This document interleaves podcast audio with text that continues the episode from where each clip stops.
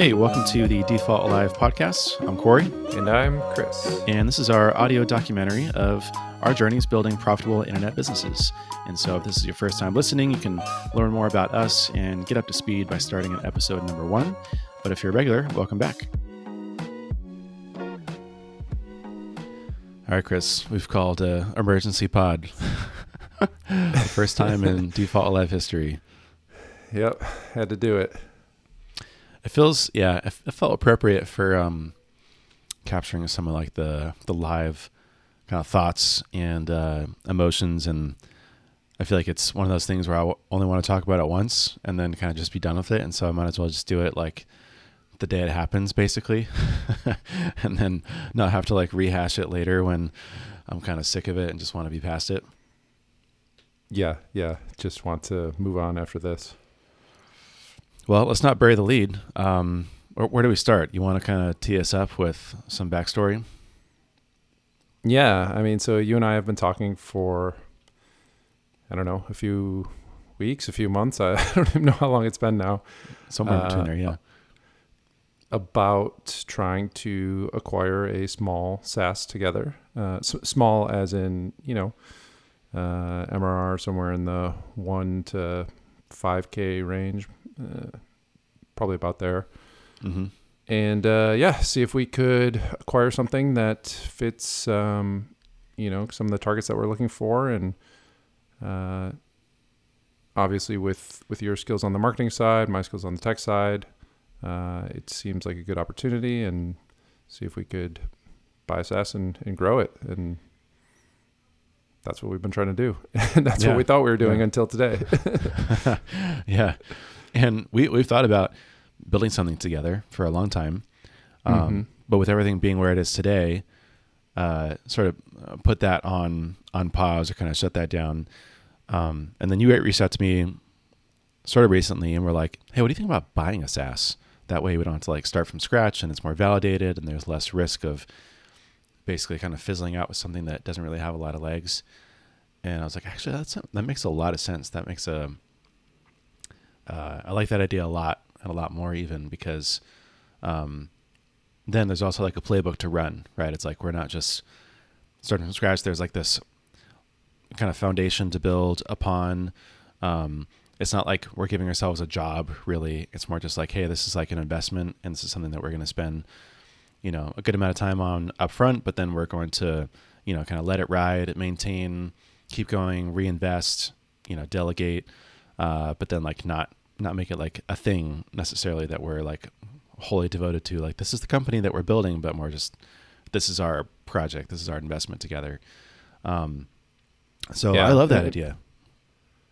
Yeah, and maybe to back up even further and, and provide a, at least for me, a more zoomed out context is. I started thinking about this a lot listening to Andrew Wilkinson. Uh, he's been on a few mm-hmm. podcasts that I've listened to, and uh, you know, runs uh, Tiny, and they own a bunch of different companies.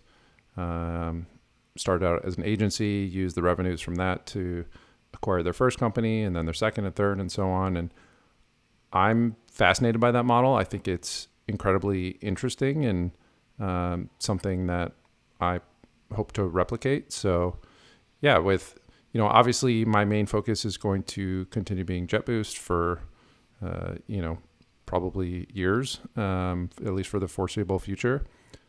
But this idea of being able to take some of that revenue that has built up over time and uh, and acquire another, like you said, another project, another business, um, and see what we can do with it. To me, that's like really interesting. Mm-hmm.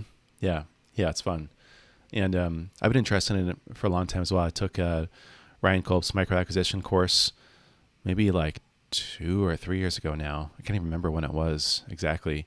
Um, but I love that because he basically outlines like how they've done it through Fork Equity, which is sort of like their um, studio slash micro PE firm, um, where they've bought and sold quite a few SaaS companies. Uh, we've seen it with SureSwift Capital as well, uh, which is really close to the Comfund kind of community. Um, you know, many other kind of like mini acquisition or mini holding companies or uh, you know parent companies of a couple of SaaS together um, with a lot of different strategies. I think our strategy is less like raise money and go like deploy it and like basically make like a fund out of flipping SaaS businesses. I'm more just like let's use our personal capital and personal time to build equity and basically like our like acquire uh, or like bootstrap via acquisition if that makes sense almost you know it's like less of like the the fundraising thesis and less um, and more of the like let's just entrepreneur via acquisition kind of process. Yeah i was listening to uh I'm blinking on his last name but julian on the indie hackers podcast. Oh yeah. I want to say it's just yeah yeah shapiro that's right. Um and he he was talking about how he's really gotten into investing. Uh i think he's got mm his firm is like Julian Capital, I think. Uh, and one of the things he said was starting out, he felt it was super important that he used his own money. You know, he had skin in the game and made mistakes with his own money, and you know, mm-hmm. you learn quickly that way. Before you have the pressure of you just raised a bunch of other people's money and you're trying to deploy it, and uh, you know, and you're putting their their capital at risk. So, mm-hmm. yeah, I, I think the way we're going about it with just trying to stake it ourselves first, like that's to me that's that's the way I want to go. Yeah, yeah. So you you had started looking at some uh, microacquire.com listings before me, and just kind of like throwing some things over the fence, um, just to see kind of what fit that like SaaS one to five k MRR bootstrapped kind of profile, and see what was out there.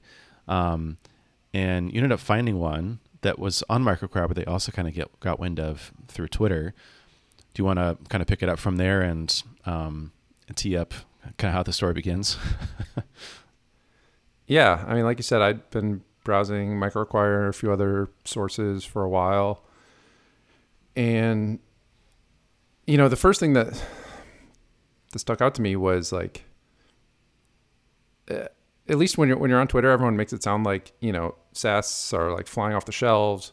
Uh, there's there's you know people are making sales every day, and it's like there's not that many, at least where I was looking, there's not like that many SaaS companies available for sale um, mm-hmm. that also fit the criteria that you're looking for. Of course, there's you know many much larger ones and whatnot.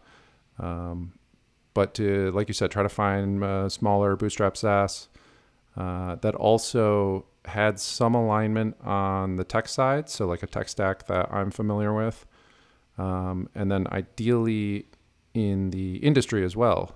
Um, so whether mm-hmm. that's more marketing related with, with uh, you know your audience and expertise, or um, developer tooling, or um, you know even no code would be great.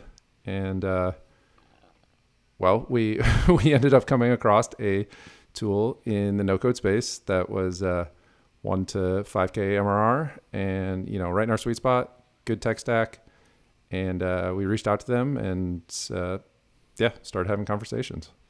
Yeah, and uh, a point on like the number of listings. I think we've probably only seen or seriously looked at like less than ten that kind of fit our criteria. So it's like there's there's really only like you know ten or less listed concurrently at any given time, which like you know for our criteria, that's probably um, well I don't know. I, I would I would assume that you know there's more in the smaller revenue ranges than there are in the larger revenue ranges. So I, I wouldn't even say that that's like what we're looking for is like an outlier by any means, but yeah, it for sure seems like oh, there's hundreds of I don't know options or startups being sold all the time. I was like, oh, there's like literally ten in front of us, and we're all just kind of right. You know, we're like sharks, all trying to all trying to, trying to get to the same um, to the same companies, you know, with the same conversations or uh, there really weren't that many options. So when we saw this one, we were like, oh wow, this checks a lot of the boxes, and it's definitely like the the clear uh, favorite amongst the group that we saw.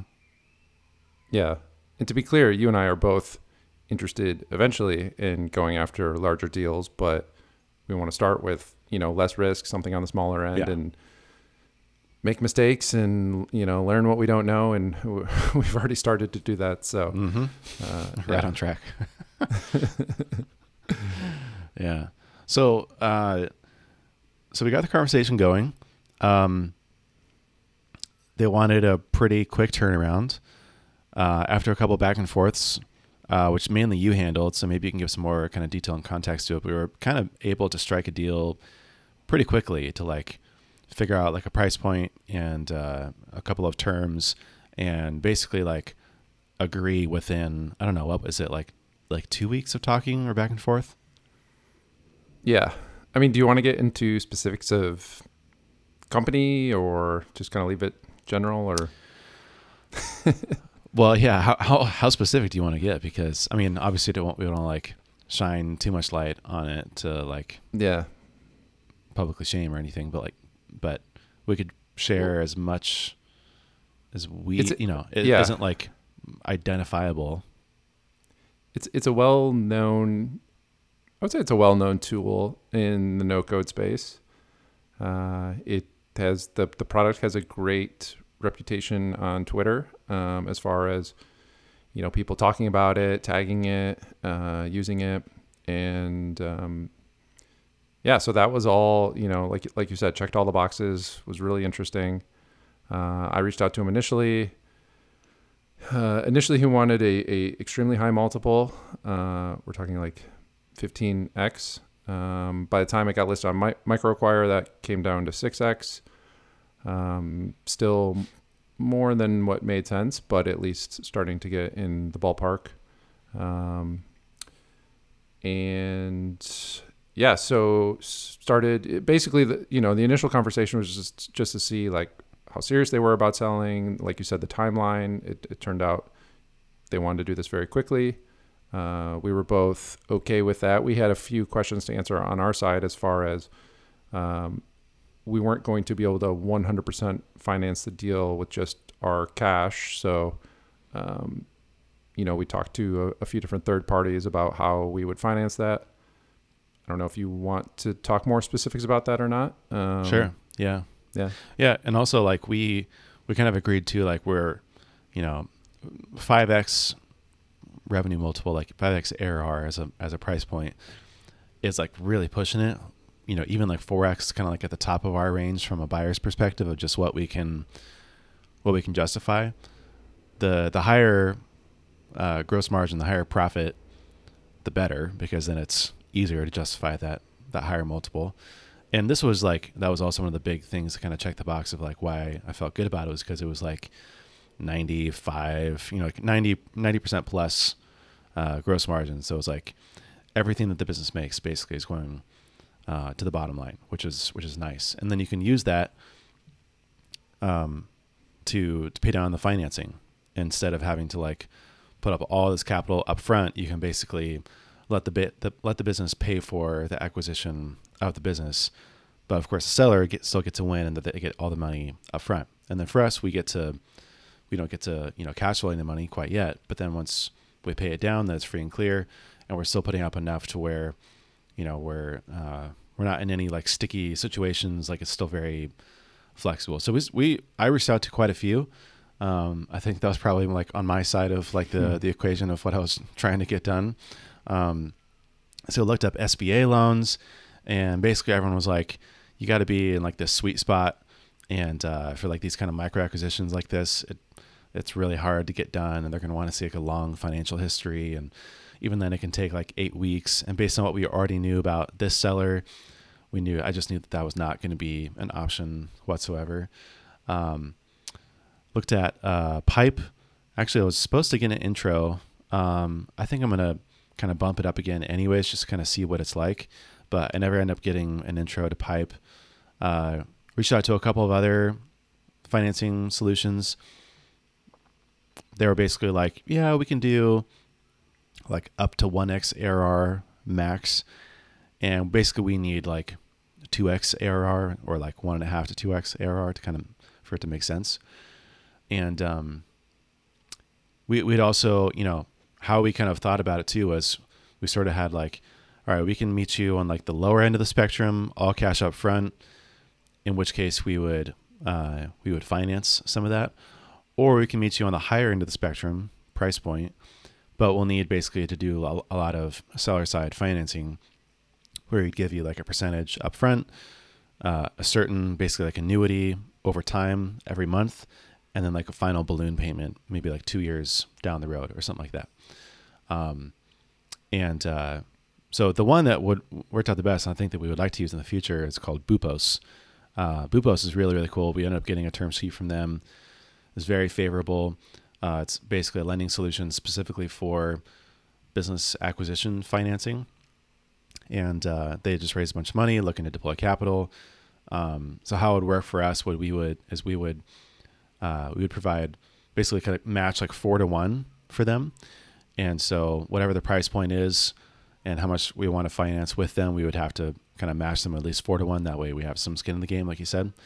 Um, but whatever they give to us, uh, then we basically would pay back through a percentage of the revenue that the business generates every month.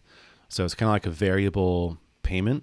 It's not like a fixed, like, you know, 30 year mortgage with 3% interest, where it's like it comes out to, you know, $3,000 a month every single month until that final uh, payment. It's more like you pay back as you go a percentage of your revenue.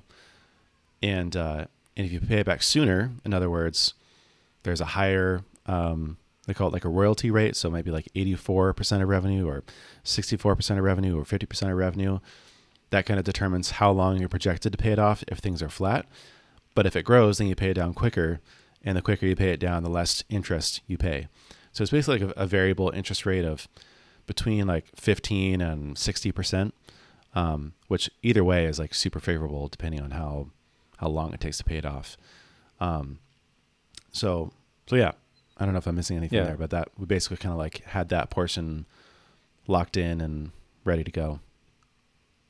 Yeah, I mean, I- I would, I would say like it's basically Stripe Capital if you could access Stripe Capital from the business that you're acquiring Right. Exactly. And use that to Mhm. pay for the acquisition, which is Yeah. so it's all based on their numbers and yeah, it's it's it's, it's a really cool service. So Yeah. hopefully we'll get to use them again in the future.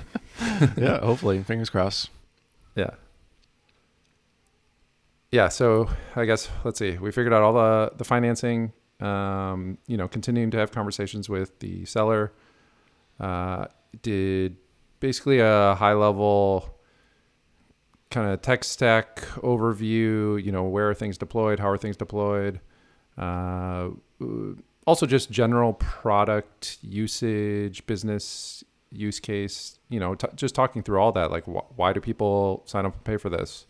Uh, you know, we we we had general broad conversations like that down to nitty gritty. You know, access to their ChartMogul so we can look at different cohorts and you know verify that all the numbers that they're saying are, um, are correct, which they were. Um, there was like some kind of strange stuff I felt like. Uh, one would be no accounting software whatsoever. And granted, I mean, this is like a, there's, we're looking at smaller revenue businesses. So maybe that's, that's Mhm. not always buttoned up, but, um, yeah, that, that was a little bit surprising to me. Yeah, I kind of wondered like, how did they do their taxes?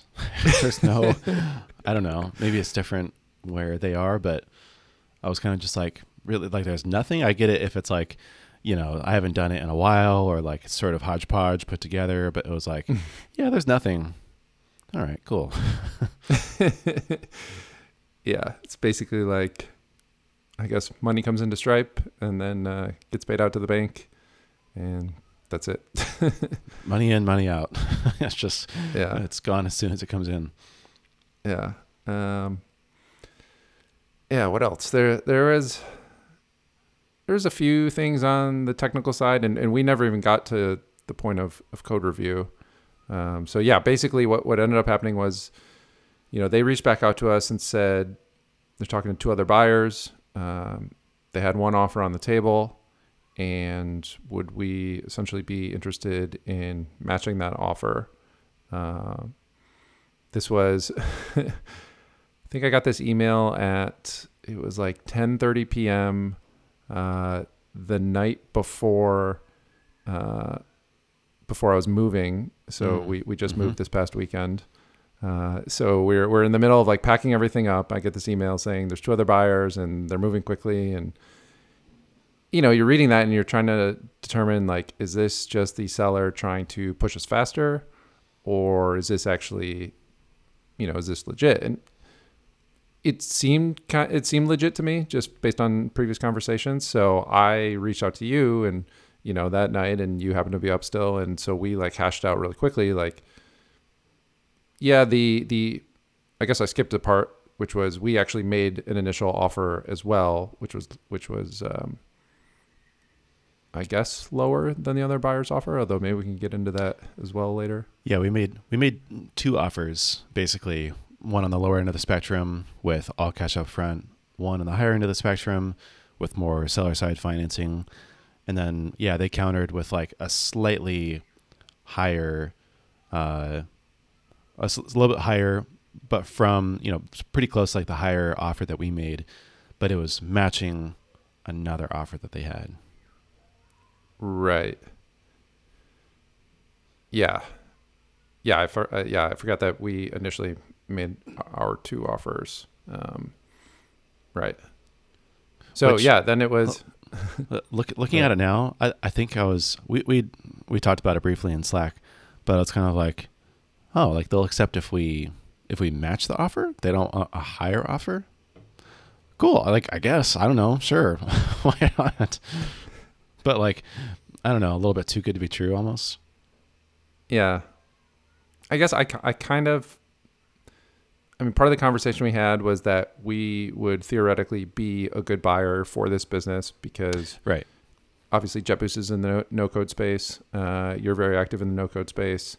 Uh, it felt like a business that we could do really well with and keep, you know, keep its legacy going and, and all of that. So, you know, and they expressed that as well, that they were excited about uh, working with us through this. And uh, so, yeah, so I, I didn't, I wasn't as like surprised by the just ask of, can you match this offer? Because I felt like, oh, they would rather sell it to us. So as long as we Mhm. can match the offer.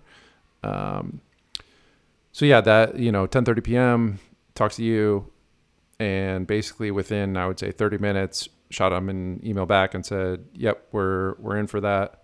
Um, you know what, can't remember now what, it was basically like, yeah, we'll, we'll put together an LOI and, Yeah, uh, and and go over. from there.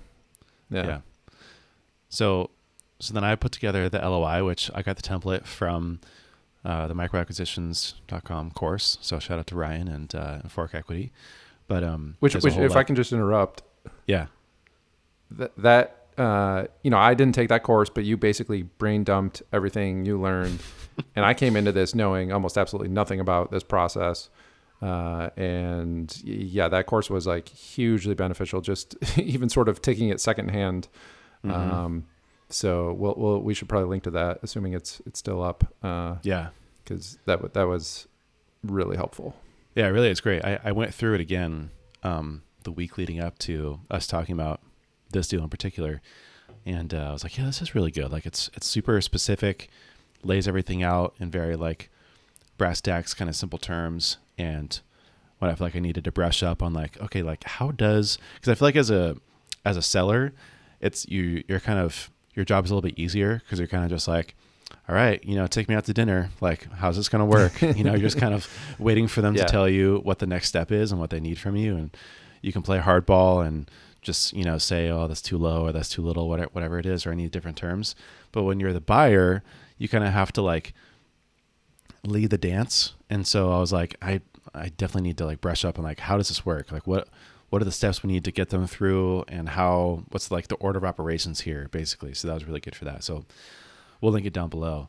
But um so i grabbed the the loi template from they have like a, a legal docs kind of bundle that they send you as a as a part of being a customer. And uh uploaded it to signwell shout out to ruben gomez from signwell and uh, and then I sent it out. I think the next morning. You know, it's like you know, too late for me now. I'm already like in bed basically. uh, get out the next morning, sent it out. Um, I think it was either that same day or the next day. Everything was signed and the LOI was complete. Which basically the so I want, I want to spend a little bit of time talking about the LOI because to kind of outline the process.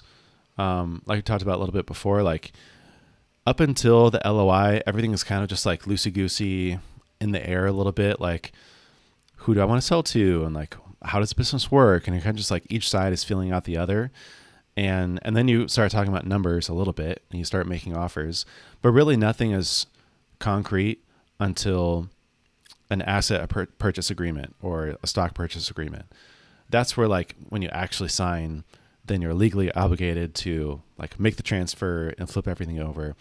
But the precursor to that agreement is the LOI, which basically says, yes, what we've talked about over email, you know, we agree upon, and this document will serve as kind of the foundation for the eventual document that will actually complete the sale, which is the asset purchase agreement. So the LOI is just kind of like a like a forward or like a an overline or an outline of what you're eventually going to agree to in the future, given that all the due diligence and like you know crossing your T's, dotting your I's, checking out that everything that we talked about was is true. Then you can you know, everything holds true. Great. Now let's go to the asset purchase agreement and copy and paste a lot of things that we talked about from the LOI. So what we outlined in the LOI was all the important bits about um, the price point and the terms and the financing, and you also outline things like uh, how how long is it going to take to close and what is needed from each side around. Okay, the buyer is going to need to do X, Y, and Z within X number of days. Um, and if all, all that holds true, then we move on to the asset purchase agreement, one of the things in there is something called the exclusive negotiating rights. And it basically just says, hey, once you once you sign and accept this LOI, this letter of intent, then you have to cut off other negotiations and talks with other buyers so that we can close this deal. Because if we're still talking about other offers and other deals, then basically everything is still subject to change and there's no way to truly get to an asset purchase agreement if we're still all like everything's in the air and we don't really know what we're kind of agreeing to at the end of the day. Um, and so we got the LOI signed, and once we got the LOI signed, I was like, all right, like this thing, this thing's happening. like we gotta mm-hmm. really, it's kind of like a race, you know. We gotta really yep. get our ish together. Also, the seller was seemingly in a rush, um, and so we were like, you know, we can try to close this as fast as possible, but like we still just need to do the things that we need to do in order to like feel good about it and for there to be no surprises and just you know do our due diligence. Like we're just going to be smart about this. Um, so we got that that signed like basically over the weekend or through the weekend. And uh, i thought all right let's go time and this thing's actually going to happen. I need to start transferring funds and getting everything ready. Mm-hmm. yeah. And I mean, it, it felt like we were moving extremely quickly. I had a number of things going on in my personal life, the move, uh, you know, I had to do, do something with my son. Um, it was just, you know, there, there was just a, a lot going on. And at the same time, like we're trying to do due, due diligence and make sure that like, like you said, uh, the, the T's are crossed and the I's are dotted and, uh, you know, so like I guess like one one thing that I thought was uh, something that came up was I was looking at their status page and see, hmm, there's been like a few outages recently, like you know, decent uh, 20 minutes, 15 minutes. I think one was maybe over an hour uh, mm. within the last few months, and it's like, okay, like we're gonna need to understand what happened here how did you fix this? What was the cause? What was you know uh, how frequent does this occur? Um, because the history is only like you know the last few months or whatever. Uh, just to make sure that like going forward we have a handle on things and can keep the service running and um, you know so just just basic stuff like that. Uh, mm-hmm. We we hadn't even gotten to code review yet um, or really diving into reviewing all the different accounts um, as far as where things were hosted and uh, you know the different social media marketing accounts. I mean, some of that we could do without necessarily needing to have the the buyer involved, but um, cer- certainly on the tech side, we we did. And so yeah, we we had the the, the code slash tech review scheduled for, uh, I guess would have been tonight Mm-hmm. Um, but but woke up to an email this morning uh, saying, oh, well, let me back up. You you sent out a few other questions yesterday as well. Mm-hmm. Um, I can't even remember now what they were, but other, other questions we had just doing our doing our diligence. Um, yeah, I was bas- I was asking him really like simple things because basically like as much as we'd like to just like call it a deal and close it and just transfer transfer stuff over, like we also uh, like one the most important bit is the actual agreement, the asset purchase agreement, where you literally have to like write out what are all the things that we are at, what are all the things that we're actually buying? Like what are all the accounts? That way everything is listed there. We still hadn't gotten like a we started like a google sheet but we still hadn't had like a complete list of everything. So we were assembling the asset purchase agreement on the fly we also since we are making an asset purchase and not a stock purchase we needed to actually set up uh, a corporate entity to to actually own these new assets. Uh, and so we went through and incorporated through Firstbase. Shout out to Firstbase, which makes it really, really easy. Um, and if you're listening, we need to cancel now. spoiler, spoiler alert, but sent out a support request. But um, uh, we have to incorporate, and then we have to wait for a bank account and an EIN number, and uh, you know that doesn't take too long. The last time that I did it, it only took like uh, a week, maybe 10 days at most to get like the actual bank account. But like we have things to do in order to like make it close. It's not like it just like happens and we're like, okay, cool.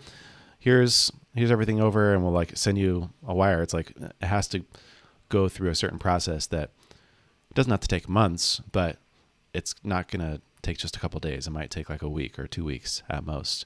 Um, so in that process, we, we were still sending over questions. We were scheduling the code review, uh, looking through the finances. We were looking through all the pricing plans. Um, I had asked some questions around uh, uh, what did I say?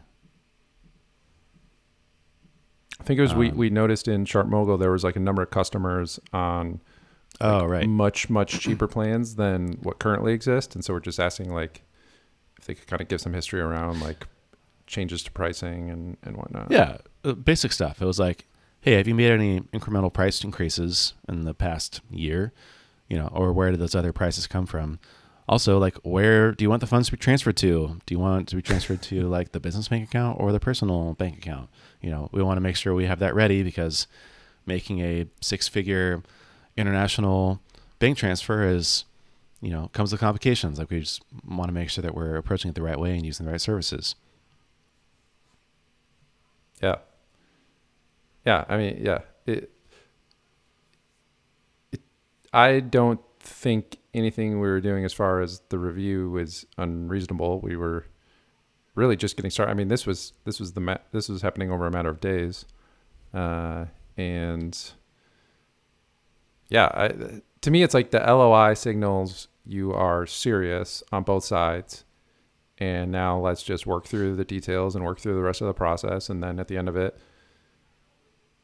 most of the time unless like something crazy comes up like even you know even so let's take the server outages for example. It's like okay we're just going to find out what happened and work through it. It's not a deal breaker. Right. Um, yeah. so but yeah just want to know as much up, as possible right right um but yeah woke up this morning check my email and see uh, an email saying something like, uh, "I'm sorry, but I sold the company." yeah, that's what it says. I'm sorry, I sold the company. and then you replied, you, you, you sold the company to someone else?" Question mark. yeah, I, I literally I couldn't believe it. I was so I was on the way driving my wife to the airport to leave for New York for a trip, and I was literally at a stoplight, and I was like, "Oh, I wonder if they've replied." And so I open up my email and I see this. I'm sorry, I sold the company. And I was just so baffled. I don't even know. I just couldn't believe it. So I was like, "Are are you saying you sold it to someone else? like what? I mean, in hindsight now, it's kind of a stupid question to ask, but I just wanted to like yeah. confirm and double check. Like, wait, like really? Yeah, I, I was legitimately in shock when I read it this morning. I just I immediately screenshotted it. So, I mean, even though obviously it's in your email as well, but screenshotted it, slacked it to you, just said "Wow" all capital letters. Yeah. So yeah. So anyway, he he uh, the, the the seller said yes, I did, and uh, anyways, I I basically just said, all right, well, there's nothing we can do about it now. Kind of Right. give him an earful a little bit about some things, but obviously disappointing to to see. Annoying also because, um, it's kind of the wrong thing to do. when, so you know we're like now recording it. You know you can kind of the listeners you can make some inferences about we're mentioning certain things, but like the point of an LOI is to choose someone to sell your company to, and then barring noth- like you can back out at any point, but don't sell it to someone else in the middle of due diligence. You know what I mean? Like the whole point is basically just to agree. All right, at the end of this, you're going to get an actual offer, and if you like it, which you said that you would because we just agreed to an LOI, then we're going to make this happen, and both people can go home happy in a reasonable amount of time without dragging it on forever and ever and ever. And so that's why there's that exclusive negotiating rights clause that literally outlines, and there's a bunch of legal jargon, but it says you agree that for an exclusivity period of X number of diligence days, which we outline to be 30 days, after the date hereof signing, you, your affiliates, your and their respective officers, directors, employees, agents shall not initiate, solicit, encourage directly or indirectly, or accept any offer or proposal regarding the possible acquisition by any person other than us. And maybe it's also just like a known thing. Like, I, we can kind of give them a benefit of the doubt and be like, maybe you just didn't read that. But I just feel like it's a kind of a known thing. Like, hey, if you're going to sign an LOI and like choose someone, then like maybe you should actually go through with it. I don't know. Like, it's just, uh, that's why I felt like, oh, we have the I know. LOI. It's, we're on the right direction. You know, like if anything, Right. it's going to be the seller's going to back off and be like, you know what, I changed my mind. Or we're going to find stuff that we don't like and we'll be like, hey, actually, you know, we're going to rescind our offer and or we're going to need to adjust it in some ways to account for the things that we saw. But lo and behold, there was option C, which was, you know, player three has entered the chat, sell it to someone else. Didn't didn't see that one coming. Yeah.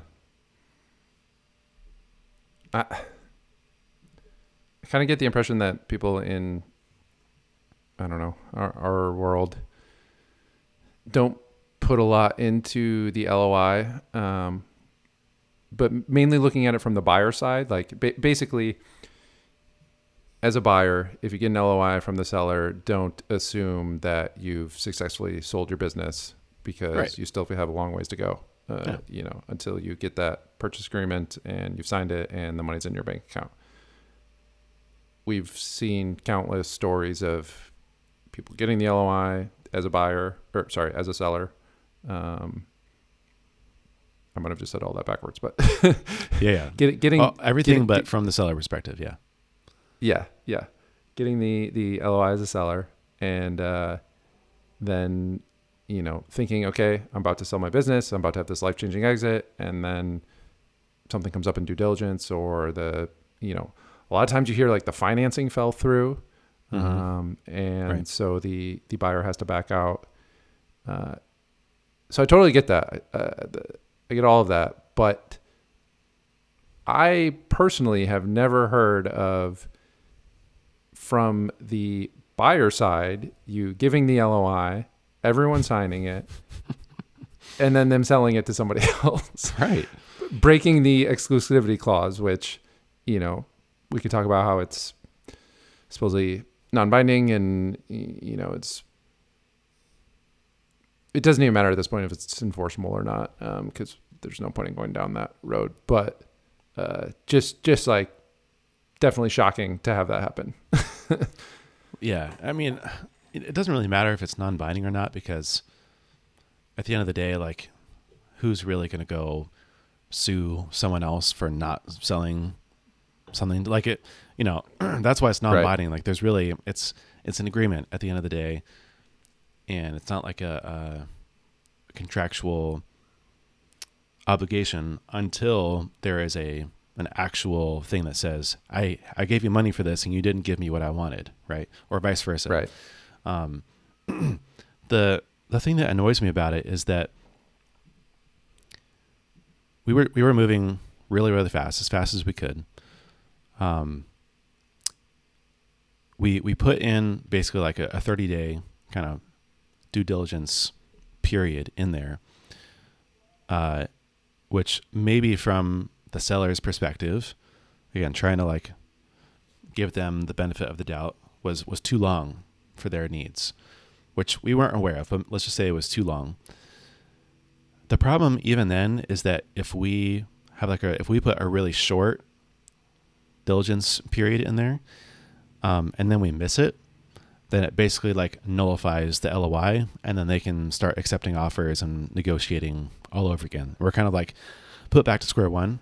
Not to say that that would happen, but it it legally could happen, or like there's no like it's it's acceptable for that to happen again, which is a bummer. So from the buyer's perspective, you don't want to handicap yourself by giving a really short diligence period because then you're sort of like at the whim like you know you have to hit that date otherwise it's it's a big risk so you want to give yourself a little bit of time and definitely some buffer even if you think like oh yeah we can close this by the end of the month which we thought that we could do that you know mm-hmm. let's give it an extra like week or or a week and a couple of days. That way no one's feelings are going to be hurt no one's going to be upset you know kind of that under promise to over deliver we don't want to over promise and then under deliver on the loi um, the the other bit is I feel like it's just it's such like a necessary piece of the whole equation, especially now seeing it firsthand from the buyer's experience, because if the LOI just means nothing, you, you kind of just end up with like utter chaos.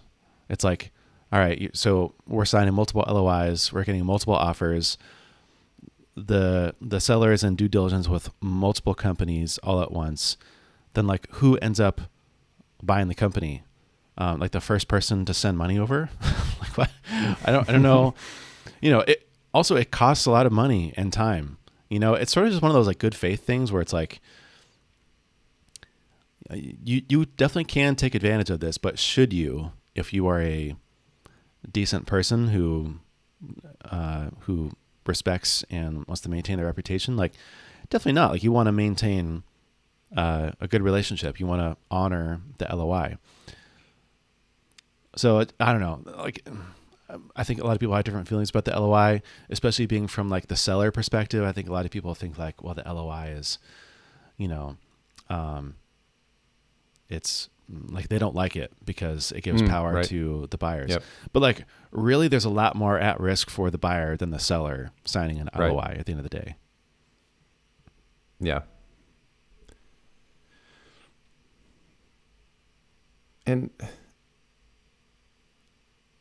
yeah, I don't know. It's, it's, it's like competition is fine. If I would be, I would feel better about things if, you know, some other buyer made a better offer than us and, you know, that was communicated to us and they said, you know, listen, I'm going to go sign an LOI with them uh, or, you know, move forward with them and not you guys. Like, Mm-hmm. Fine, they made right, a better fine. offer. They they were willing to go farther than you know. We we had some limits set internally between us as as far as like this is kind of our you know this will be our best and final offer if it gets to this point. Mm-hmm. Like and that's, even that's, even if the if the seller came in the middle of the LOI and was like, "Look, guys, I just got interest from like a strategic acquirer. They want to buy me for 50x revenue, you know, like, like, right. you know, I can't not accept this. I'd be like, right. All right, I get it. You know, let's, good let's tear you. it up. Yeah. Good for you. Let me know if it doesn't work out. But like to not say anything is kind of the problem. yeah. Just, I sold the company. I, oh man. I just, I still can't believe it. It's been like several hours now. I'm just, I keep laughing yeah. because it's honestly baffling. So I, what ended up happening was I, I ended up responding and I was like, you know, at this point, there's nothing we can do. Uh, what's done is done. But I need to kind of say my piece and just let you know that like what you did was not cool, basically, and like I need you to know to know why because basically you you promised and you signed it, and now you you're saying you're admitting that you lied because you you know you didn't uh, you didn't honor the LOI, and the seller basically said like um, they couldn't wait any longer, and they had another offer that would give them the funds immediately, and kind of tried to call They BS a little bit on it, like it doesn't just happen at the snap of the fingers. Like no one just has is like, all right, cool, sign this here. I'll send you the money. Um, they kind of made it seem like, yeah, this person was fine with just like signing and transferring the money. Like they didn't need to do any due diligence. It's kind of what they sounded like they were implying. And I I just think that there was there was a lot more going on in the background that we didn't know about. Like maybe maybe the seller had a serious offer the whole time and we were kind of just uh, pawns. We were leveraged a little bit, and we we're being Mhm. strung along to get a more favorable deal, um, and or to just put pressure on the other buyer to close quicker. Probably the most likely scenario. Um, Yeah. But basically, like, there's no excuse. I don't know. It's just we kind of went back and forth, and I was a little bit done with it. It was like, there at the end of the day, I don't know really how you can excuse any anything. Yeah. I mean, yeah, you you were fired up, but you were definitely respectful as well. Um, to me, I mean, one of the most ridiculous things that they said back to us was, "I was not sure you guys were 100% sure after all the reviews, basically that we requested." It's like, what do you mean you weren't sure? We weren't 100% sure. Like we we we literally signed the LOI because we are 100. You know, we're moving in this direction, and Right. like that like that is the next step to being serious um and like the, That- the that- that- reviews that are to me. nothing the reviews are nothing uh uh like nothing too deep you know? We're not expert like due diligence right. um, people. Like well, literally it was like hey can we see the code? And can we see your ChartMogul? Like that's it. Yeah. And so like we're not looking for things to like blow up the deal or to use as leverage to like lower the price or just to like lollygag and let it drag on um like uh, yeah if we weren't serious then we wouldn't have signed it or or, or done it in the first place. We would just you know keep moving on and yeah i don't know it's ridiculous. Right. I mean at, at, at this stage we we never saw i basically anything so we have no idea if like they even own their own code or you know right like, right yeah. maybe they were white labeling some other solution. Like we have no idea because we never saw anything uh, Yeah, and, and, we're trying to outline you know. like what is it that we are buying? What are all the accounts that we should expect to be transferred? And Right. that you know that was like the the the most that we asked of the seller was just to provide a list of all the things that would end up being in our hands after we transfer the funds. Yeah. Yeah, I guess I, I didn't realize that the uh, the SaaS market was uh, as hot as the real estate market, and you know, home inspections Yeah. being waived. You know, n- no no due diligence reviews. Like these are they're flying off the shelves. Um, all contingencies waived, just all contingencies. all yeah. cash above above asking offers, sight unseen. Yeah, but uh, close within days. Seriously, yeah. Yeah. I mean, it's it's very uh, it's very similar. Yeah, and you know, as you said, good for them that you know it obviously sucks for us, but good for them if they were able to close quickly with minimal to no review, and uh, ho- hopefully it ends up working out for that buyer because that we needed some basic level of assurance that we were buying what we were buying, you know, what they Mhm. said we were buying. So, Yeah. Well, uh, and to be clear too, it was it was literally five days from signing the LOI to saying getting the email that, that says I sold the company. In fact, it was probably less because it was at like mid midnight our time. So it was it was probably like you know, like four and a half days to like actually signing. So I don't know, like if that's too long, then like we're never gonna close a deal because I we need like at least a week for God's sakes. Oh my, It's, right, it's four, four and a half days with uh, two of those being Saturday and Sunday. Exactly. Yes. Which we did, which we did still do work over anyway. So yeah, we did. It was that was wild. Uh, I mean, yeah. The funny thing is, so when we first started talking about this whole idea of uh, you know, trying to buy a SaaS together and, and grow it and all of that. One of the things I joked about was, well, it'll give us more content for the podcast. uh, so we're at least getting this episode out of it. that's right. Yeah, that's definitely productive. That's a good use of. Uh, yeah, uh, it's good content yeah, for for the show. You're welcome, listeners. This is all for you. All of our pain and misery and time and money wasted. Yeah, yeah. Uh, but a couple of a couple of takeaways, maybe a couple of lessons learned. Yeah. Um, one of the things I felt like, uh, I don't know, you just kind of get those gut feelings a little bit when certain things are said or when you're around someone that kind of just make you like raise your eyebrow a little bit. I feel like I had a couple of those and I kind of just ignored ignored them through the process and I'm probably just a little bit jaded, especially now.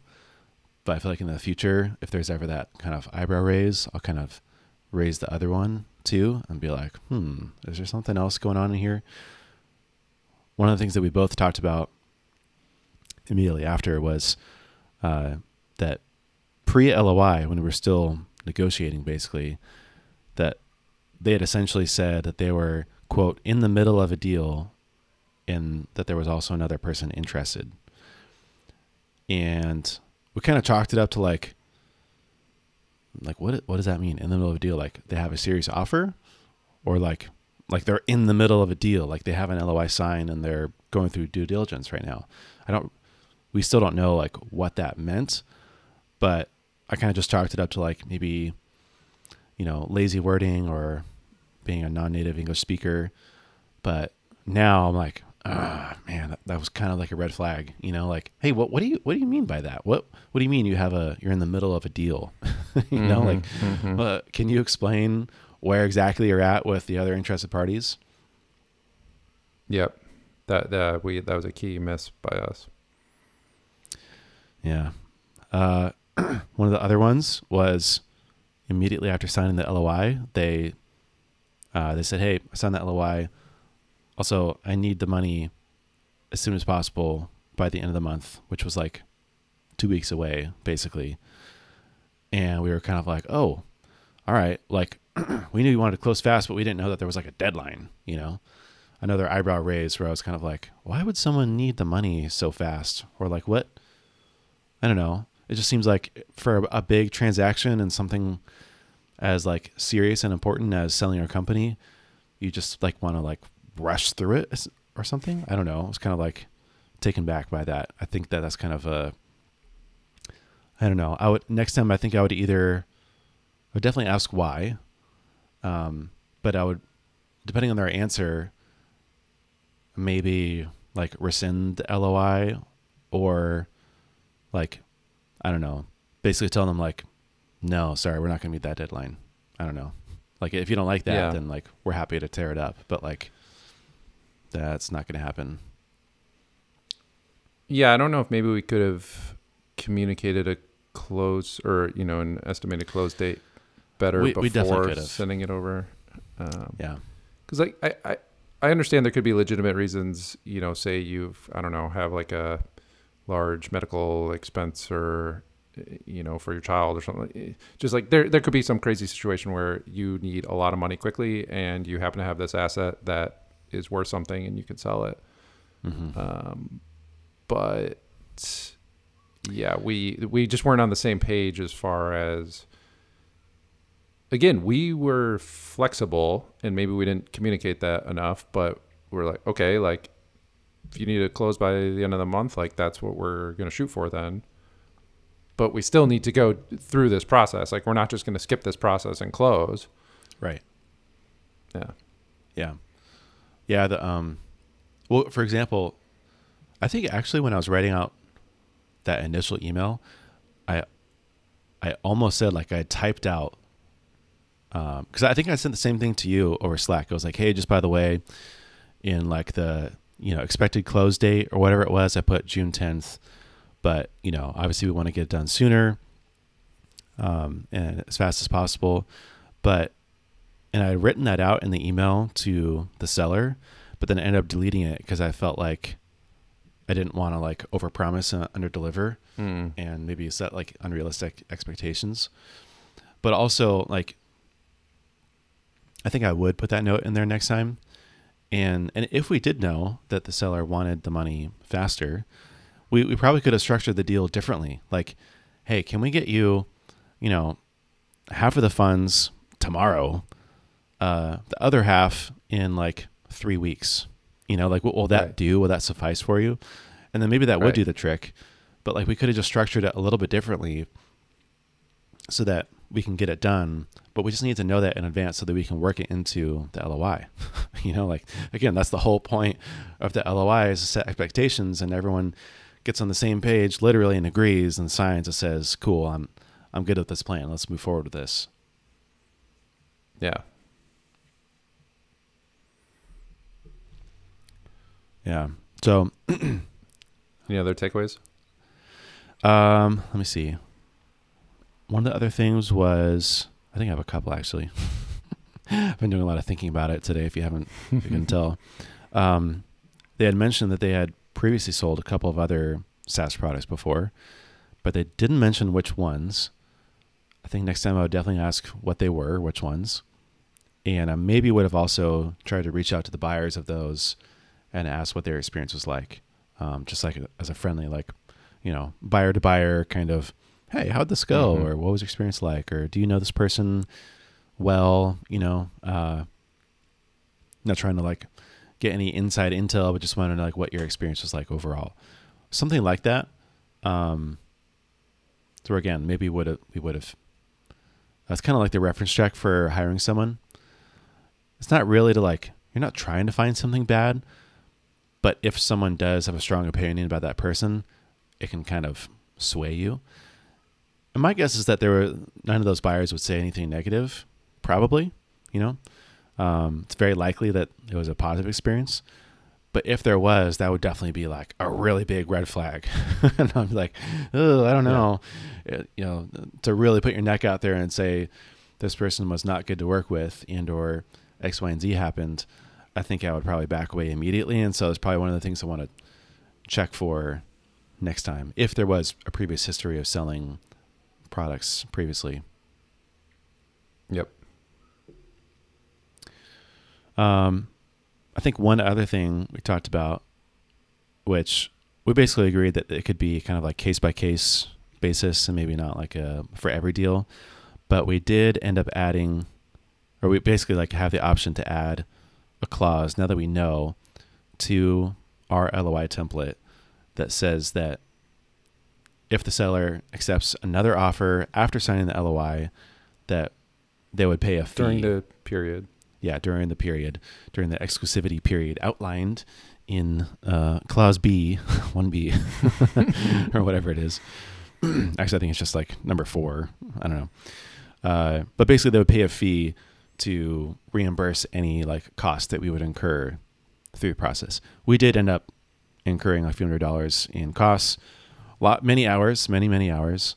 Uh, yep. If we had gotten any legal help, which we hadn't, and basically we didn't because it was such a fast turnaround time that we were working on, that would have been the biggest because you know lawyers are five hundred dollars an hour, you know, on average, and so you spend a couple hours on drafting, reviewing, and redlining documents, and you're looking at thousands of dollars in expenses. And so we basically put in a clause that says, you know, we would reimburse and kind of line item out like up to five thousand dollars of fees if the LOI were to be broken by the exclusivity clause and accepting another offer doing during due diligence. Yep, and that's a that's not something like we just invented. That was something that you got from someone who's done these type of deals before. Yes. Uh, I won't mention them, but shout out to a friend who I was sharing the story with, and they were basically like, oh yeah, this might be interesting. You know, you can figure out if you want to work something like this in there, uh, and not even so much as like a we expect to um, collect this fee if that right. were to happen, but more just if someone is scared by that, then we're kind of weeding out the, the people that we don't want to work with in the first place. And uh, that way we know if someone's actually serious about the LOI and not likely to go and accept another offer. And hopefully we can, uh, this is the, the first and only time that we experience something like this. Yep. I think those are I think those are all my learnings, all my lessons. I think I've got it all all off my chest.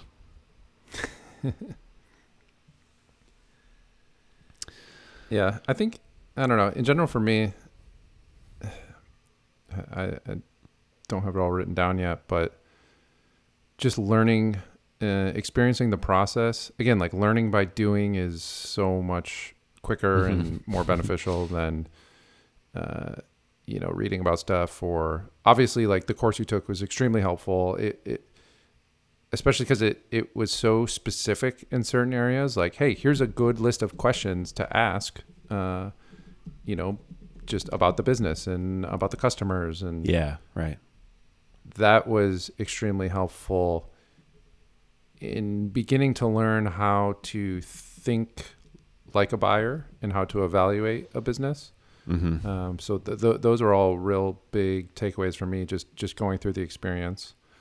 Um, also, strangely enough, it it made me reflect a lot on JetBoost, on where it's at. Mm. Um,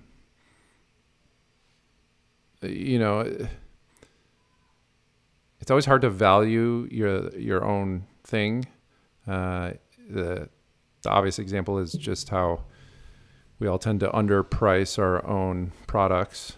Um, and so I think even just thinking about the, the value of JetBoost as a company, um, it, it kind of made me realize like, hey, this is like, you know, the numbers for the most part are really good, and uh, you know we've got a good customer base, and people like the product, and you know, and, and sort of uncovering some of the the weaker areas as well, uh, and again, no plans to sell JetBoost anytime soon, if ever. But um, kind of it, it, made me realize how it could be a little bit more strategic and just build a bit better business overall um, mm-hmm. by going through this process on the other side of things. So that that was yeah. pretty cool.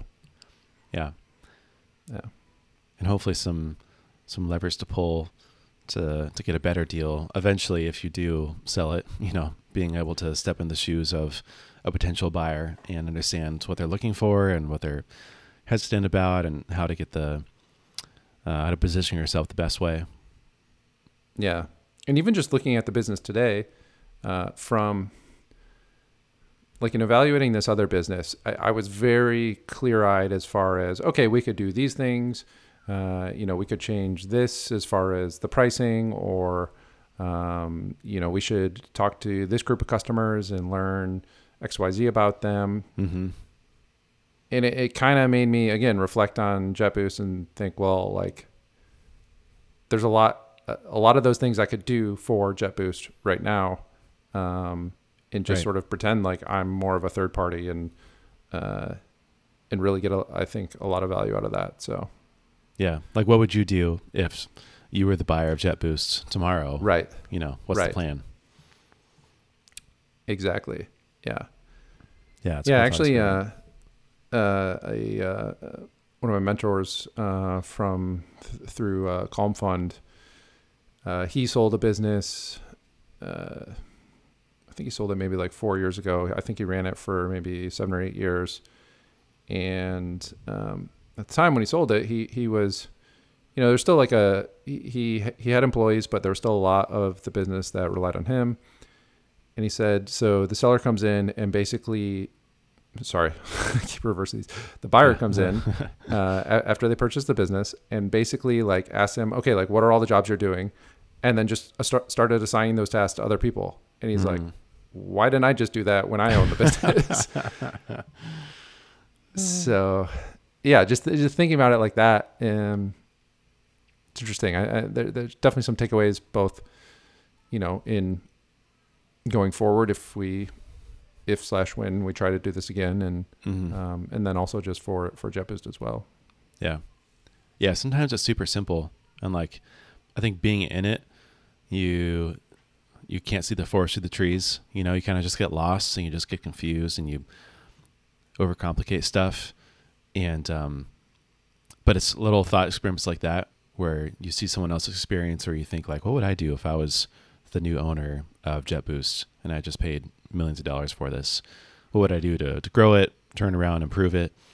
Um, and then you you know start to like whittle down and really see like oh these are like the most important things like these are the glaring things that i didn't really think about before because i was too focused on like well there's this bug that's been around for a year and i feel guilty about it every day or like we still haven't launched Yep. on Product Hunt or whatever it is that you feel like Right.